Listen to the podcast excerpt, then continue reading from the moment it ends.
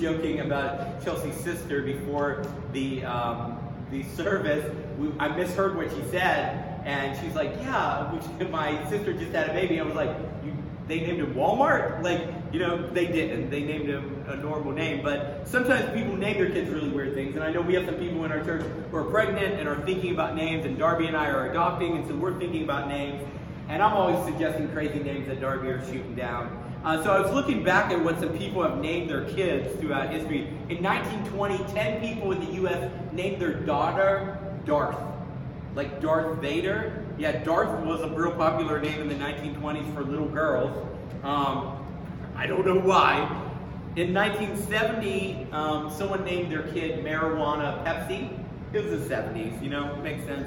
In the nineteen nineties, there were hundreds of kids, not dozens, hundreds of kids named A B C D. I guess it teaches them their alphabet, you know? And of course, recently people have named their children things like hashtag Buddy Bear, number sixteen bus shelter, and uh, recently, just last year, there was someone who named their daughter Girl. You know, simple, to the point, Girl. Um, sometimes, though, I tell a name to Darby, and I'm like, what about Zoltan? Powerful cosmic wizard name, and Darby's like, no way. Or sometimes I suggest another name and she goes, I knew somebody named that, and I can't name my kid that because it reminds me of them. Like they were a crazy person. Maybe they she dated them, or maybe she knew them, or babysat for them, and she's like, we can't name our kids that. But names in our culture don't really have the power and weight that they did in the ancient world. What you name your kid may affect how they're teased or picked on at school, but it's not going to affect the trajectory of their life like names in the ancient world did. In the Bible, a name spoke to the character of a person and the destiny of a person. A name wasn't just something that you call someone, it was something that spoke to who they were and who they were becoming. So a name was a really big deal. And what we see in the Bible all the time is people undergo name changes. They start out with one name, and then God usually intervenes and says, no, no, that name doesn't capture the trajectory of your life. That doesn't capture your purpose. That doesn't capture your destiny. Let me give you a new name. And so we see people like Abram become Abraham, and Jacob become Israel, and Simon become Peter. And there's more going on than just getting a hip new ne- nickname. God's saying, I have a bigger destiny for you than what you thought. Now, over the years, when I was a kid, I was called a bunch of different nicknames. Um, when I was little, I was called Mallet. Alex the Mallet. And I was called that because I hit people with things. And they gave me the nickname Alex the Mallet because I would go around and hit people. I would take toys and hit people. Um, as I got older and I began to get heavier, they named me Biscuit because I love to eat biscuits. And so they'd make a tray of biscuits and I'd eat the whole tray. And they're like, we're going to start calling you Biscuit. And finally, my Philly friends have dubbed me Lex. And I'm like, okay, I can go with Lex. It's a lot better than Mallet or Biscuit. But when God renames you, when he renames someone, he's telling them something about who they are and something about why they are here, what their purpose is. And so I'd love to have Jesus whisper to me, like, you were born Alexander, which means great warrior, but I'm going to start calling you Zedekiah, which means God's justice or something. You know, wouldn't that be cool if Jesus walked up to you and you, you, you're like, I don't know what I'm supposed to be doing here. I don't know why I'm here. And he's like, oh, you've been called this, but I'm going to give you a new name that's going to tell you why you're here and who you're becoming. Um, you could flip open Google and look up the name he said and be like, okay, that makes sense. Now I know who I am and what potential I have and what future I can get to. Speaking of which, Jesus promises a host of things to his followers, to people becoming students of the way that he lived and loved. In Revelation two and three, he writes to the seven major regions that have churches at the time in the first century, and he gives them encouragement and instruction and correction and a promise. And in Revelation two seventeen, he says, um, he promises to write a new name for all of us who are his faithful students on a white stone and give it to us. And so someday when you see Jesus, he's going to hand you a rock and there's going to be a name on it. And you're like, that's not my name. And he's like, it is your name. It's your true name. This is who you really are. And you're going to look at that and you're going, oh, man, that explains who I have become and where I'm going and everything that makes up who I am. But this message isn't about our names. This message is about God's name. Over the last few weeks, we've been talking about who is God, what is his character, what is his nature, because most of the time, when I have discussions with someone about whether there is or isn't a God, the discussion boils down more to what God is like than really about whether or not there is one. They start telling me, I can't believe in a God like this, or I can't believe that God would do this. And so really, I think what we need to get to the heart of is, what is God like? And today, we're talking about how God is Yahweh. So let me set the stage for our passage today. Moses has really messed up. He murdered somebody. You know, kind of the biggest mess up you can make. And uh, when the authorities came knocking, he fled into the wilderness. So he went into like deep country, away from the cities, and he met a country girl, and he married her and started working for her dad, watching his sheep. So imagine you commit a murder in Philadelphia, and so you flee out into the middle of nowhere, Alabama or something, and you meet a country girl, and you marry her, and you start working for her dad. Um, that's kind of the story of where we find Moses here.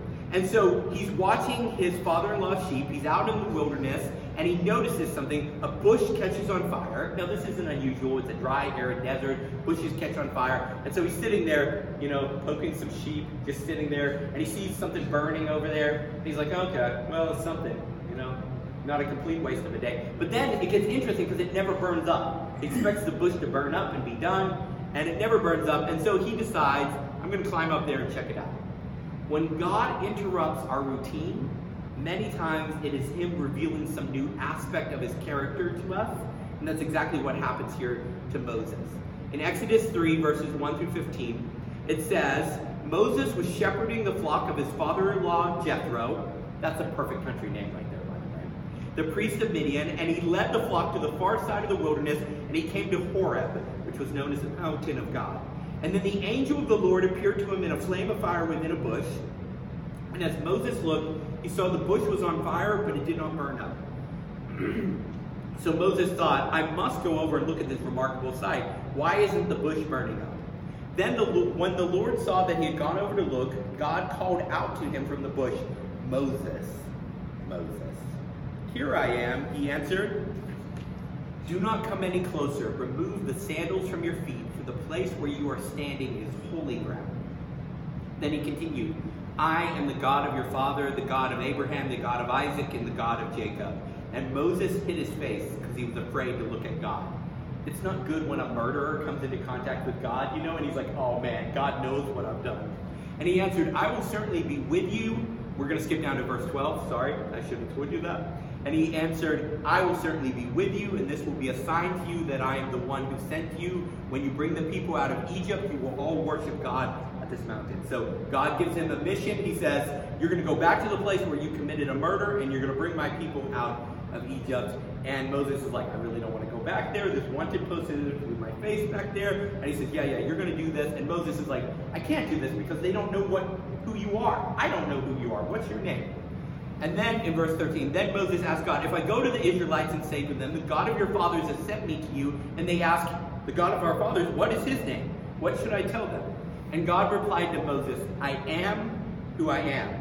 And this is what you are to say to the Israelites, I am has sent me to you. And God also said to Moses, say this to the Israelites, the Lord, the God of our fathers, the God of Abraham, the God of Isaac, and the God of Jacob has sent me to you. This is my name forever.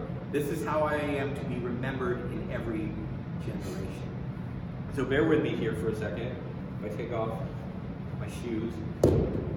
Isn't that a weird detail in the story? Let's see if I can actually do it. And yes, these are Star Wars socks, in case you're wondering. And my socks match. I took that extra effort. I usually don't do that. But isn't that weird? The story starts out, God's like, I'm about to tell you my name, but first you've got to take your shoes off. It's like, you ever been over to somebody's house and it's really nice and they're like, leave your shoes outside, you filthy animal, you know, like, what's going on here? Um, God is actually doing some Eden imagery here. When humanity left the presence of God, they had to put on clothes because now the world was harsh and difficult. They had to put on shoes because they could now bruise their feet. They had to put on clothes because now the cold could hurt their bodies. And when he's walking back into the presence of God, he says, you're going to take off these shoes as a picture of no longer is there separation between God and man. God is restoring the relationship between God and man. Shoes are just a symbol of the distance between us and Yahweh. And Yahweh is saying, I'm inviting you in. Take your shoes off. Come and experience me. But he also mentions that his name is holy, it's special, it's important, it's not to be taken lightly. And Hebrew scribes, the, the Israelite scribes, had the job of constantly copying, copying the Torah and the Old Testament that we have here. And the reason that we have it, and we have thousands upon thousands of ancient world copies, is because there was a group in Israel who did nothing but copy this all the time onto new manuscripts and new manuscripts and new manuscripts so that the next generation would have it. They were called scribes. Their whole job was to just copy the scriptures.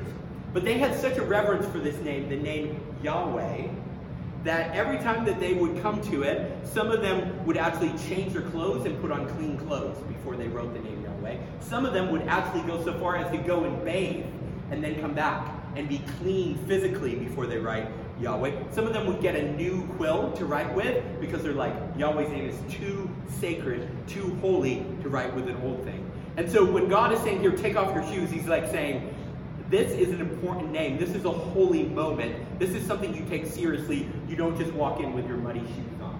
You approach me with respect. Now the name Yahweh appears over six thousand five hundred times in the Hebrew Old Testament, so the scribes were probably really clean if they were out there bathing every time, you know? Um, so maybe that's why we get the idea of uh, cleanliness is next to godliness, because every time, that, that joke really helped. Um, anyways, so you say, Alex, wait a minute, hold on a second. I haven't seen the word Yahweh ever in the Bible, so what are you talking about? Um, we're going to get there. I'll talk about where this name comes from. But the name was so revered by the time of Jesus, by the time Jesus was walking around in the first century, that Jewish people never said the name Yahweh anymore. It's found six thousand five hundred times in the Old Testament, but they never said it. Because they were like, we need to show such respect for this name. We need to wash before we even write it. We need to use a new quill before we even write it. We shouldn't even say the name because it's too holy for a filthy dirt person like me to even say. And so they began saying Adonai when they talked about God. And they would say, Adonai, which means master. And they would say, Adonai wants me to do this, or Adonai said this, which gets into a whole messy explanation of why sometimes people today call God Jehovah. And I released a little, I put a link to a video in our weekly email about how we got the name Jehovah by them using Adonai and mixing it with Yahweh, and Yahweh is actually what's written. It's fascinating if you're a word nerd like me, but for most of you, you don't care, and that's okay. Um, so you say, Alex, what do you mean God's name is Yahweh? I don't see Yahweh in this passage, and I don't see six thousand five hundred times of there being the word Yahweh in the Old Testament when I read it. So every time you read in your Bible the word Lord, such as in verse two here in Exodus three, it says Lord all in caps. That's the Hebrew word Yahweh. Or anytime you see all in caps, God, G O D, that's the Hebrew word Yahweh. And so when English translators translated from the Hebrew, they respected what the Hebrew people had been doing, not using the name Yahweh and keeping it sacred and saying Adonai, or when we translated it into English, Lord, or they would say just God, all in caps. But these are actually, in Hebrew, it's not a title here. It's not saying Lord, it's not saying God, it's actually saying a name. It's saying Yahweh. Yahweh. And so that's how we can say it's found six thousand five hundred times. And so I understand why we did this. We wanted to be respectful to the name. We wanted to take off our shoes and show that this name is holy and not overuse it or make it cheap. But in doing that, I think we've also made God distant and impersonal, because we don't use a name for him anymore. We just say God. And at best, we might say Jesus, which I think is good. That's actually a name. But when we read the Old Testament especially, God seems distant and removed because we don't find his name like we do the name of Jesus in the New Testament. We just see titles like Lord and God, but actually there's a name here, the name Yahweh. And this passage here that's translated, I am, or I am who I am, is actually the name Yahweh. So maybe you're like, okay, Alex, big deal. God has a name. Why should I care? Like, what's the big deal? Um, I think it is a big deal because if God has a name, that means he's a person, he's not a force, he's not a power, or an abstract idea. And I feel like a lot of our culture and a lot of our society has dismissed God as an abstract idea. Have you ever seen this on Twitter? Two people start fighting over an idea, but I was like, if we were sitting in the same room looking at each other, we would actually be two people relating over an idea rather than two people fighting over an abstracted idea. There's no relationship there on Twitter. There's just the idea. And that's what we've done with God. We've removed any kind of relationship, actually meeting him and deciding what he's like, into, well, now he's just an abstract idea that I can dismiss without actually knowing or experiencing. God is a feeling, relational being, and we can have a relationship with him because he has a name. Now, you can dismiss an idea, but to dismiss a person, you have to get to know them. You have to meet them. If God has a name, he's a person, not an abstract idea that we can debate about or that we even have to defend. He's a person who can defend himself. If God is a force, like in Star Wars, they have the force. No one prays to the force or talks to the force or has a relationship with the force. The force is something to be controlled. It's something to figure out how to use it so that you can use it to your advantage. But if God is a force, he can be coerced or controlled. But if he's a person, we have to have a relationship with him. He's someone that we have to be in relationship with. And a healthy relationship is not coerced or controlled. It's mutual. It's mutual give and take. A God without a name is an impersonal force. A God with a name is a personal, relational being. So, Yahweh has a name. Now, my mom used to say something when I was growing up in Tennessee. In Tennessee, there's just stray cats wandering all over the place. So it's a little like Philadelphia. And, um, man, the jokes are terrible today. I'm sorry. So stray cats would come up to our house all the time, and we already had cats, so we had cat food out. So the cats would start eating at our cat food bowl. And my sister and I would be like, a new cat! And my mom would always say this, don't name the stray cat, or the stray cat becomes our cat. Right? Like, once you name it, there's some attachment. And I think that perhaps sometimes we're hesitant to use God's name for the same reason. Once we use a name for God, all of a sudden there's some attachment there. He's more, more than just an idea that I can ignore. He becomes a person that I can't avoid. Now, humans are funny creatures, right? Because we name pets. Have you ever thought about how weird it is to name an animal? Like, there's these animals that hang out around us, and they shed fur, and we take care of them, and we give them food, and we name them things. Why do we name them? Have you ever named a vehicle? I had a Jeep, and I named it Big Red. It was this big red Jeep, and it had four-wheel drive, and I was like, Big Red. And I, I don't know why, but I named it. Maybe you've named other things. Isn't it weird that we name stuff? Other animals don't name each other, despite the Cats movie. They don't name each other. One of the first jobs that God gave humans was to name the animals in Genesis two twenty. I think we have names. I think we name things because our Creator has a name. The first thing that we ever knew in existence had a name. And so we've just been naming everything that we've encountered since then. Um, I was reading some interesting psychology. I thought it was interesting, but I'm a word nerd. About why we name stuff. And psychologists are really confused about this. They're like, I don't really know why we name things like our pets, or like our vehicles, or like we name our computers, or we name our houses. Like, why are we naming stuff? Why do we name our boats? And uh, they suggest three things. They say perhaps to attribute a human-like mind to the behavior of something. Like, if you have a vehicle that seems to have a mind of its own, you might name it, perhaps after a very difficult ex-girlfriend. And uh, you might name something to convey trust or attachment, or because you're feeling lonely and just naming an object makes you feel like you have a relationship. I think that all these things apply when we use the name of God.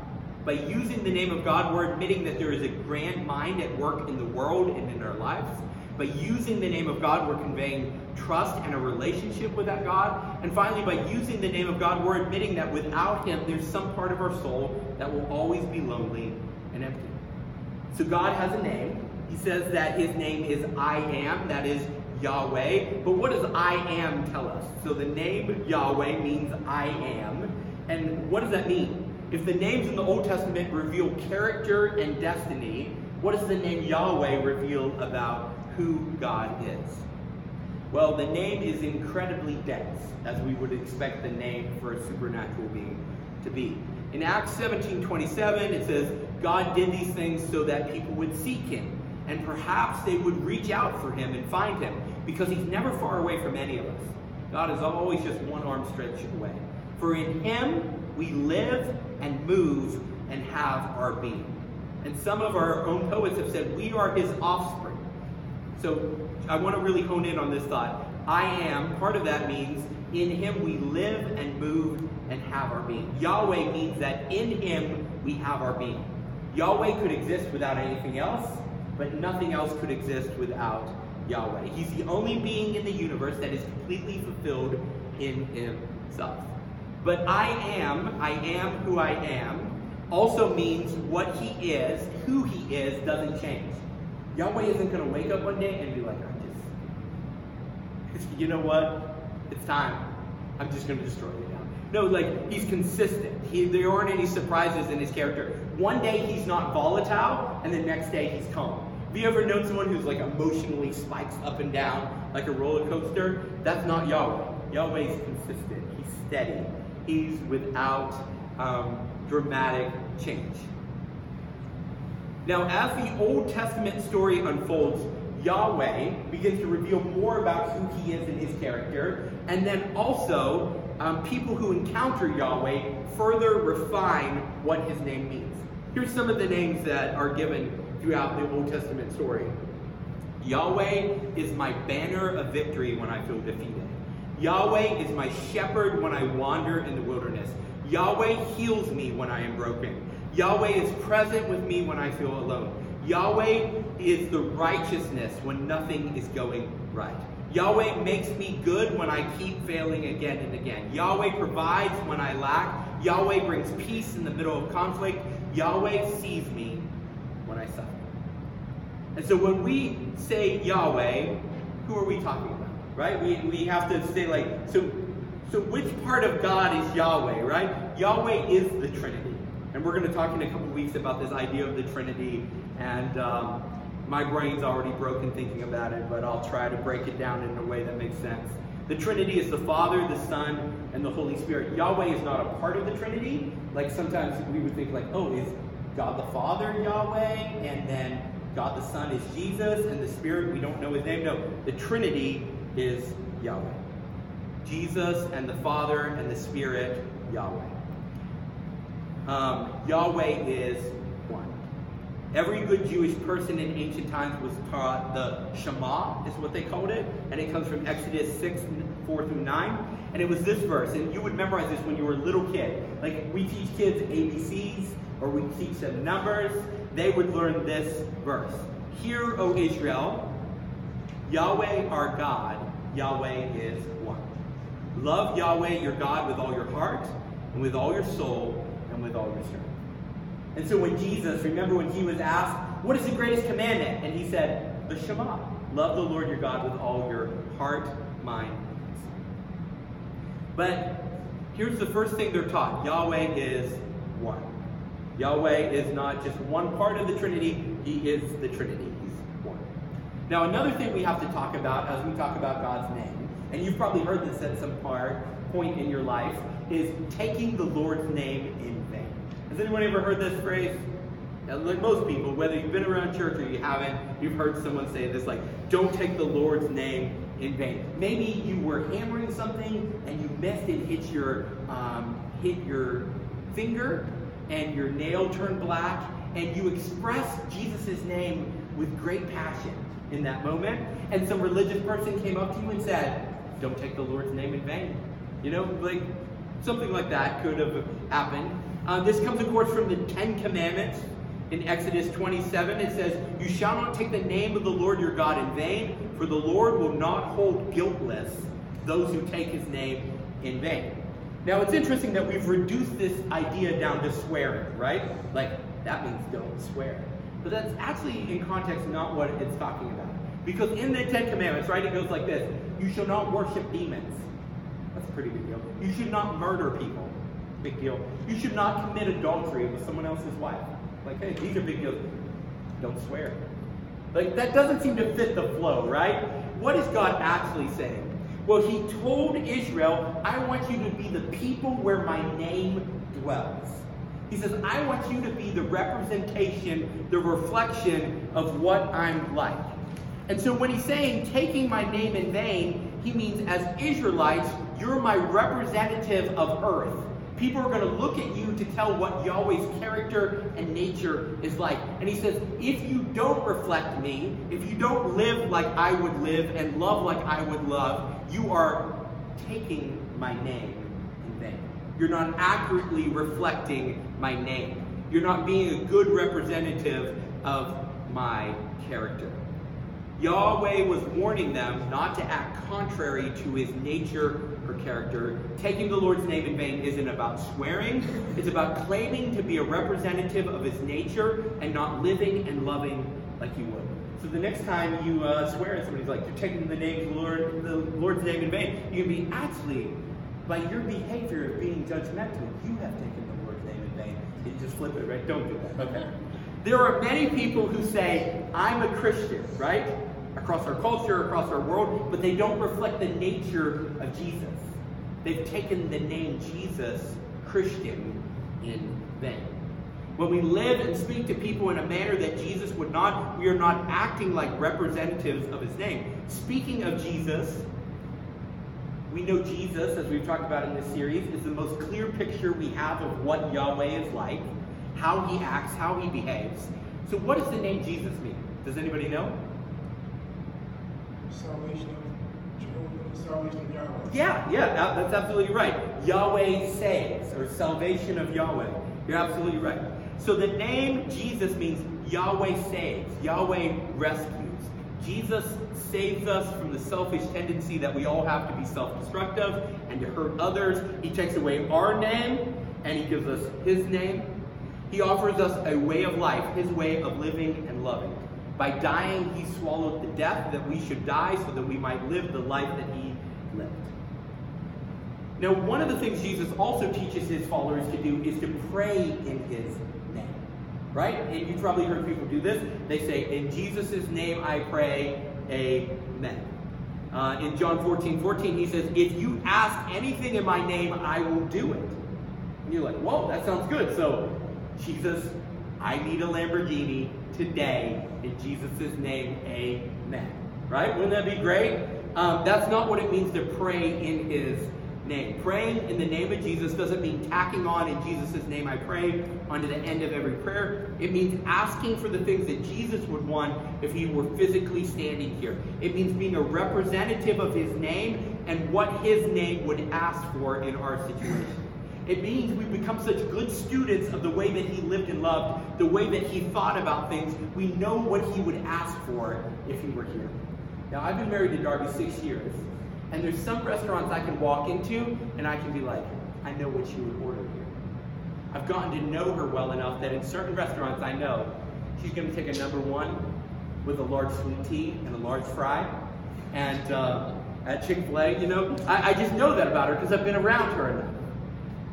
If we spend enough time becoming becoming students of how Jesus lived and loved, we'll begin to know what he prayed for. And so he's not telling us that if you ask anything in my name, I will do it, and that means just ask for anything you want. He's saying if you ask for anything that I would ask for, I will do it.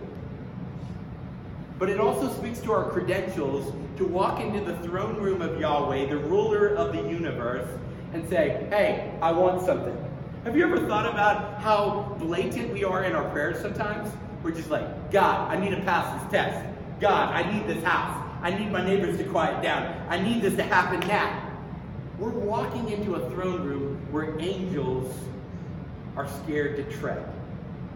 And we're walking up to the throne. And uh, there's sometimes when I pray for things, and later on I'm like, boy, that was stupid.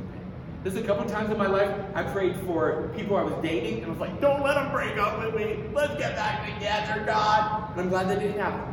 Because then Amen. I wouldn't have married Darby. And I'm like, man, that person was a mess. Why did I want to get back together with them? But as we barge into the throne room of heaven, and we say, I need this to happen. I mean, there's probably some angels sitting around who are like, who is this guy? Like, what right does he have to come in here and just say these stupid things? He's even asking for something that doesn't make any sense. It would be like if you barged into the Oval Office and you were like, I want to talk about what we're doing in the Middle East. I have some ideas. Bitcoin. I think if Bitcoin could solve this whole thing, and like advisors and Secretary of State would be like, who is this guy? Like, he doesn't know anything. Get him out of here. And then Secret Service is tasing you, you know. But you could walk into heaven, into the throne room before Yahweh, and you can start just saying stupid stuff that has no context or understanding of the bigger picture of what's going on, and God doesn't say, shut up. Like, you know, no angel comes by and slaps you. And if someone says, what is this guy doing here? Jesus says, oh, he's with me. He's here in my name. He's my representative in this place. Now, just think about that for a minute. That makes me a little bit more cautious about what I pray for, because when I have a dumb idea in the throne room of heaven, Jesus is taking the blame for that. I'm saying, I'm here as a representative of Jesus to bring what Jesus wants to the table in this divine council room here. And sometimes I come up with my own ideas, and I'm passing them off in the name of Jesus. Prayer is entering into a discussion with Yahweh about how the world should be run. And when we come up with stupid or selfish ideas, and people are like, how did this idiot get in this meeting? Jesus says, I invited him. He's here on my behalf. He represents what I want done in the world. Jesus says, show their selfish and stupid ideas the same courtesy you would show my brilliant and selfless ideas. That's how our prayers are seen in heaven. When I pray about something stupid, when I pray about something selfish, God's like, I'm going to show this the same attention that I would show what Jesus asked for. This changes the way I pray, and it I and I pray to represent Jesus' interests, not my own ambitions. Now, I want to end with a verse from the Old Testament, um, one last verse about names. Names denote relationship. Darby was born Darby Brown, and now she's Darby Hanovich. I'm so sorry you had to learn how to spell Hanovich. Her name used to be so simple. Um, she stopped being Darby Brown and she became Darby Hanovich because she entered into a relationship with me. When we take Yahweh's name, we enter into the family of God. In Isaiah forty-four five, it says, some who proudly claim, I belong to Yahweh. And he says, others will write Yahweh's name on their hands. Do you remember that uh, movie Toy Story? There's been like four of them now, but in that first one especially, like the toys had Andy's name written on their foot. I should have wrote Yahweh's name on my foot. That would have been real cool. Yeah. No, okay, it wouldn't have been. Um, anyways, but it was a sense of belonging. It was a sense that they had a family because they were all loved by Andy. They all belonged to Andy. They, Andy wrote his name on their feet because he wanted them to know that they belonged to him, they belonged with him, they had a family, they had a place. You belong to Yahweh. If you're a student of Jesus, you have accepted his free gift of salvation. It means that Yahweh loves you. And sometimes we need to be reminded who we belong to. We need to remember that we are Yahweh. We need to remember that Yahweh is the God who is our banner over us in victory. And Yahweh is our shepherd when we wander in the wilderness. And Yahweh heals us when we're broken. And Yahweh is present when we feel alone. And Yahweh makes things right when nothing is going right, and Yahweh makes us good when we fail again and again, and Yahweh provides when we lack, and Yahweh brings peace in conflict, and Yahweh sees me when I suffer. And sometimes we need to remember we are Yahweh. And so this morning I have up here um, this stamp that has the Hebrew word for Yahweh on it, and I have an ink pad. And I'm just, just like just as a reminder, Yahweh. The God who sees me when I'm alone, the God who goes before me and watches over me, who provides when I lack. Um, just like this verse in Isaiah says, some will write Yahweh's name on their hands because they belong to him. I suggest you come and you, after the service, stamp the name Yahweh onto your hand. Just as a reminder, you belong to him. John Mark Comer, a pastor in Portland, says this, Yahweh wants living, breathing people to put his name on display in the world. He wants people to show the world what he is like by how we live. Let's pray. Lord Jesus, thank you for revealing your name. Thank you for coming into our world and showing us what you're like. But thank you years before that, saying, this is my name, this is who I am, this is what I want to do in the world. This is how I feel about humanity. And we have the great privilege to say, I belong to Yahweh. I belong to Jesus. I'm part of the family of God. I get to walk into the council room of heaven and bring to you my ideas about what should happen in the world. Thank you for this privilege. Forgive me for so often using a title like God or Lord instead of using a name like Yahweh and Jesus. Forgive me for so often not taking advantage of this great privilege I have to walk into the throne room of heaven and say, Yahweh, this is what I think needs to happen in our world. In the name of Jesus, I stand here as a representative of what needs to happen on your planet. God, I pray that you will make us a people who live out your name and reflect how you live and love. That we haven't taken your name in vain, but we accurately reflect your character and nature to our community and to our neighbors, to our workplaces and city. I pray all these things like I believe Jesus would pray.